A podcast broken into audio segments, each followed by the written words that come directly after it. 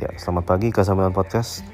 Uh, untuk episode kali ini gue pengen sedikit aja nge-review match uh, Hellas Verona lawan Milan di stadion Marc Antonio Bentegodi berakhir dengan kemenangan tipis Milan dengan skor 1-2 aja. Ya memang ini bukan pertandingan yang uh, apa namanya yang dihiasi dengan permainan cantik ya.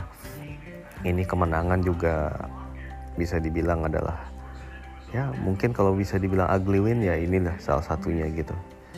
Ugly win yang diukir oleh Milan. Tapi yang penting memang tiga poin sangat dibutuhkan. Setelah Milan kalah lawan Chelsea uh, di pertandingan lanjutan Liga Champions uh, pertengahan pekan ya yang dihiasi oleh uh, keputusan wasit yang menurut gue juga merugikan ya banyak yang menganggap oh, wasit mengeluarkan Tomori di awal pertandingan itu adalah keputusan yang keliru gitu ya bisa dibilang seperti itu. Tapi gue nggak akan mau ngebahas uh, match Chelsea lawan Milan ya tapi sekarang Hellas Verona lawan Milan. Kemenangan ini juga sangat penting karena di saat yang bersamaan atau di pekan ke-10 ini uh, tim-tim pesaing juga rata-rata menang. Ya. Gue berbicara tentang Napoli bisa ngalahin Bolonya, Atalanta bisa ngalahin Sassuolo. Ya. Terus bahkan Inter dan Juventus juga mencoba bangkit. Mereka menang juga lawan Salernitana dan lawan Torino. Terus uh, yang menguntungkan buat Milan adalah pertandingan Lazio lawan Udinese yang berakhir imbang imbang tanpa gol dan akhirnya dengan kemenangan ini Milan menggeser dua tim tersebut sehingga Milan ada di posisi ketiga dan tetap menjaga selisih tiga poin dengan Napoli. Nah ini juga penting karena di pekan mendatang Napoli itu akan bertandang ke Roma ya terus uh, kemudian uh, Inter akan bertanding ke bertandang ke Fiorentina.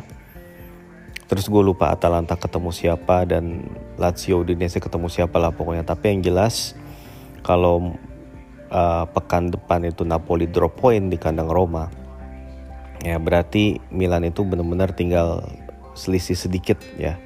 Sementara Milan musim eh, pekan depan itu menjamu Monza gitu. Jadi ini kesempatan buat memperkecil terus jarak dengan Napoli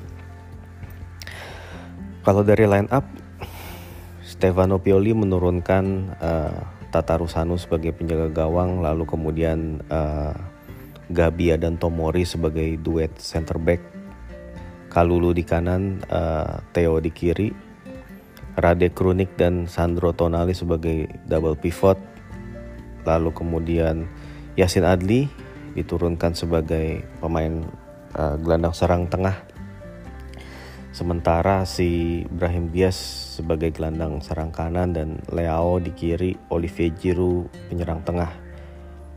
Uh, Verona di bawah pelatih baru ya, Salvatore Bocchetti itu juga mantan pemain Milan.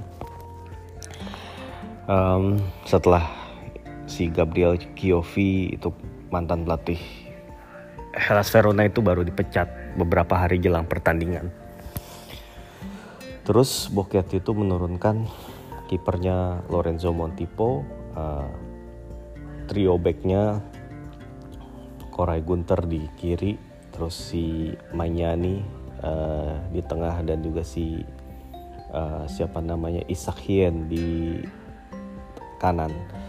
Terus kemudian uh, dua wingbacknya si Faraoni di kanan, De Pauli di kiri, dua gelandangnya Veloso dan Tameze, Terus kemudian uh, dua gelandang sarangnya Simone Verdi dan uh, siapa namanya Aydin Hrustic ya dan penyerangnya Toma Ongri. Ya ini menurut gue uh,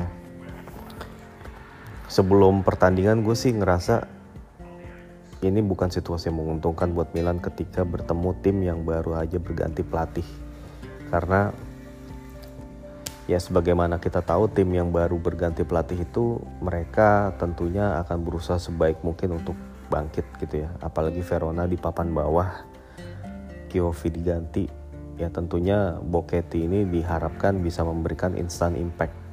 Jadi paling nggak kalau pelatih pelatih baru itu pertama dia akan berusaha impress manajemen di klubnya dan juga uh, fans di klubnya bahwa dia itu capable dan para pemainnya itu juga dengan pelatih baru ini mereka berharap akan mendapatkan posisi di starting gitu. Jadi mereka akan tampil uh, lebih determinasi ya dengan determinasi yang lebih gitu. Nah inilah yang dikhawatirkan karena uh, musim lalu Milan juga ketemu dengan tim yang baru ganti pelatih ya. Jadi pada saat itu si siapa? Si Davide Nicola itu menangani Salernitana dan dalam game debutnya uh, menghadapi Milan ya Salernitana berhasil memaksakan hasil imbang dua sama. Nah inilah yang tadinya sempat gue khawatirin tapi untungnya kalau dari sisi hasil itu tidak terjadi. Tapi kalau dari permainan gimana? Nah ini yang menarik untuk dibahas juga. Uh, Milan sebetulnya juga di, awal-awal babak pertama itu ditekan terus sama Verona, ditekan ya, Verona nekan dari sisi kanan dan sisi kiri. Ya kebanyakan dari sisi kiri ya melalui si De Pauli ada di situ terus si siapa namanya Simone Verdi kadang-kadang main di situ Toma Ongri kadang-kadang main di situ. Ya mereka menerapkan taktik overload ya menempatkan banyak pemain di situ sehingga kemudian Pierre Kalulu kalah jumlah. Apalagi Brahim Diaz itu nggak dropping deep ya uh, Tonali paling yang nge-support si siapa namanya si Kalulu di situ. Nah ini menimbulkan space dan gue ngelihat uh, jarak antar pemain itu cukup cukup renggang dan apa pemain-pemain Verona tuh bisa memanfaatkan itu gue ngelihat ya terus cuman uh, Milan lebih dulu mencuri gol ya lagi-lagi lewat aksi individu Leo ya setelah mendapatkan umpan dari Giroud. Leo menang lari lawan Manyani terus mengirimkan umpan uh, ke mulut gawang. Di situ ada Kapten Miguel Veloso yang kesulitan menghalau bola dan akhirnya masuk ke gawang sendiri. Tapi uh, Verona terus menekan ya setelah kebobolannya. Verona menekan menekan dan Milan sebetulnya dapat peluang untuk bisa memperbesar keunggulan. Andai saja Olivier Giroud itu bisa mencetak gol dari umpan Ibrahim Diaz yang Giroud tinggal berhadapan satu lawan satu dengan Montipo. Dia mencoba untuk melakukan finishing ke pojok bawah tapi sayangnya masih melebar gitu. Itu padahal kalau gol itu Milan akan bisa memainkan pertandingan dengan lebih nyaman sih menurut gue ya. Nah terus setelah gol uh, setelah kejadian itu justru Verona yang mencetak gol gitu ya adanya tekanan yang dilakukan oleh pemain-pemain uh, Verona itu membuat Kalulu tuh harus apa namanya merapat ke tengah gitu ya karena dua midfieldnya Milan itu nggak terlalu banyak memberikan support di defense terutama ketika Pioli itu nempatin Kronik sebagai pemain jangkar gitu ya di depan defense.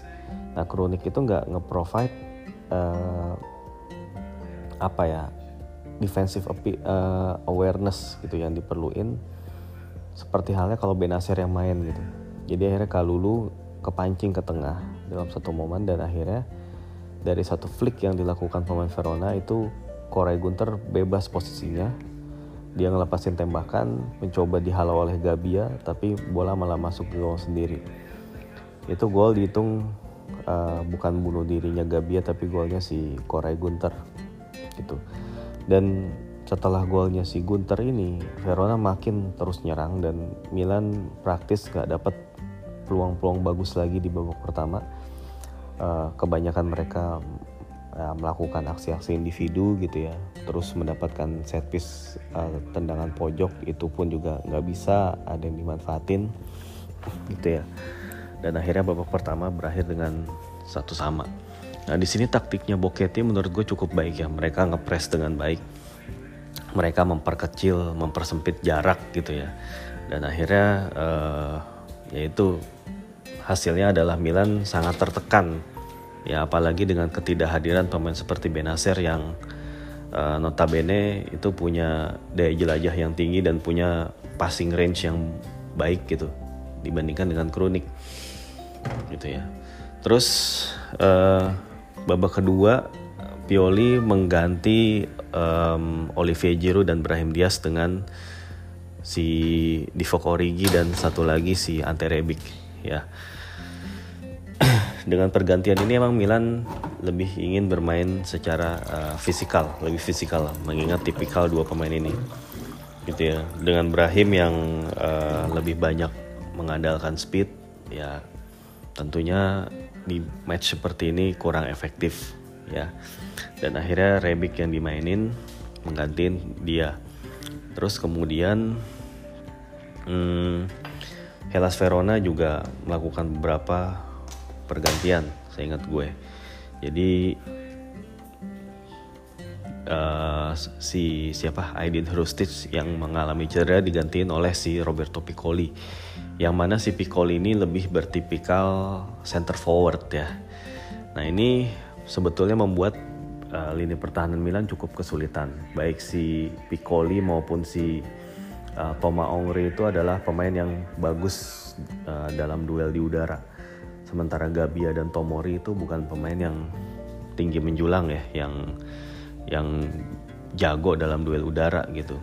Gabia cukup tinggi posturnya tapi dia bukan penyundul atau apa uh, bukan tipikal back yang jago berduel di udara juga menurut gue. Dan akhirnya itu Milan nyaris kebobolan. Andai aja si Roberto Piccoli sundulannya nggak kena tiang itu dapat umpan dari kiri lagi disundul bener-bener kena tiang gawang ya terus bola muntah coba dihajar sama si Gunter tapi masih sedikit melambung ya itu harusnya Verona unggul tuh di fase tersebut. Ya dan setelah itu Milan bisa dibilang nyaris nggak dapet peluang berarti ya di pertandingan ini ya. Um, beberapa pemain coba dimasukin uh, Benacer akhirnya menggantiin Kronik terus um, siapa lagi? Pobega ngegantiin si Adli ya untuk uh, bermain lebih dalam Milan itu untuk memenangkan duel di lapangan tengah gitu. Nah, terus kemudian nah di menit ke 81 akhirnya lewat skema serangan balik yang simple dari pergerakan dari Leao terus kemudian juga dengan diakhiri umpan ke Rebic Nah, Rebic ngelihat uh, Tonali kosong melakukan late run dari belakang, tidak ada yang mengawal. Akhirnya Tonali melakukan finishing yang simple. Itu juga agak beruntung Tonali karena tendangannya dia tuh bener-bener pas ke kolongnya si Lorenzo Montipo, Montipo ya. Padahal Montipo udah mencoba untuk mempersepit uh, ruang tembak gitu. Cuman tendangannya Tonali uh, ke kolongnya. Ya. Itu gol yang sangat baik sih menurut gue dilihat dari skenario nya caranya gitu ya ada beberapa simple passing yang kemudian diakhiri dengan satu umpan terobosan ada late run dan ada finishing yang simple. Nah menurut gue ini satu-satunya hal positif di pertandingan ini sih menurut gue ya. Eh nggak satu-satunya sih. Ada satu lagi nih itu Malik Chow itu akhirnya melakukan debut bersama Milan. Dia gantiin Leao. Ya emang Malik Chow ini dimasukin oleh si Pioli untuk menanggulangi ancaman yang datang dari si siapa namanya Milan Juric ya. Milan Juric itu striker uh, Verona yang masuk gantiin Toma Ongri. Musim lalu Juric itu uh, mencetak gol ke gawang Milan saat dia masih berbaju Salernitana. Ya Malik Chow ini yang punya postur yang baik ya. Tentunya dia berharap apa diharapkan bisa menetralisir ancaman dari si uh, Milan Juric. Nah, terus akhirnya Malik Chow ini berhasil melakukan blok yang sangat baik ya dari tendangannya si Gunter atau Faroni eh bukan Faroni si De Pauli gitu gue lupa siapa ya uh, setelah sebelumnya di first touchnya dia Malik Chow itu gagal uh, menghalau bola yang malah bol bikin bola itu jatuh ke kakinya Roberto Piccoli. Untung finishingnya Piccoli nggak bagus gitu ya melayang. Tapi ya beberapa menit kemudian Malik Chow itu melakukan blok yang sangat baik. Di depan gawang di mulut gawang itu pemain Verona nembak. Ya Cao benar-benar berdiri kokoh dan melakukan blok yang akhirnya membuat Verona cuma dapat uh, corner kick. Ya terus akhirnya um, sebetulnya Milan pas pada saat Verona itu bernafsu menyerang yaitu punya peluang ya beberapa kali peluang mencetak gol ya. Ada peluangnya si uh, Tonali ada peluangnya Rebic. Cuman tidak ada satupun yang nyetak berhasil uh, jadi gol. Ya Milan juga sebelum terjadinya gol ya di menit-menit 70-an itu sempat bikin dua peluang ya dua tendangan keras yang dilepasin eh satu tendangan keras yang dilakukan Theo dan kemudian sundulan dari Rebic dua-duanya dihalau oleh Montipo. Ya. Itu aja sih momen-momen uh, menariknya. Di sini gue ngelihat uh, yang dilakukan Pioli adalah itu uh, dengan menarik keluar si Yasin Adli dan menggantinya dengan Pobega itu mengindikasikan keinginan Pioli itu untuk memenangkan duel di lapangan tengah gitu dengan menempatkan lebih banyak pemain di situ. Walaupun mengorbankan kreativitas ya. Jadinya ya um, yang dilakukan adalah ya mengandalkan kecerdikan dari Rebic gitu ya. Kecerdikan dari Rebic dalam bergerak dan memberikan umpan. Dan akhirnya itu memang berhasil.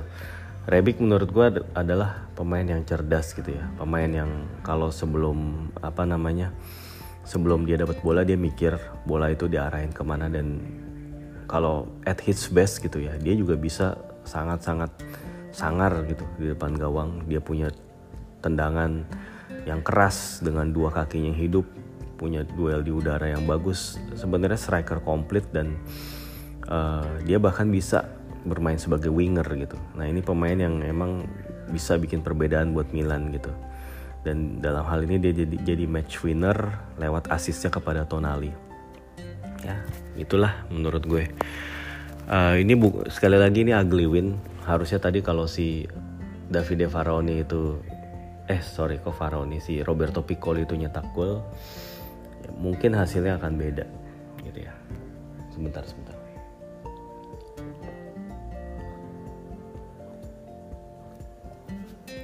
Gue juga akan coba ngelihat XG dulu ya.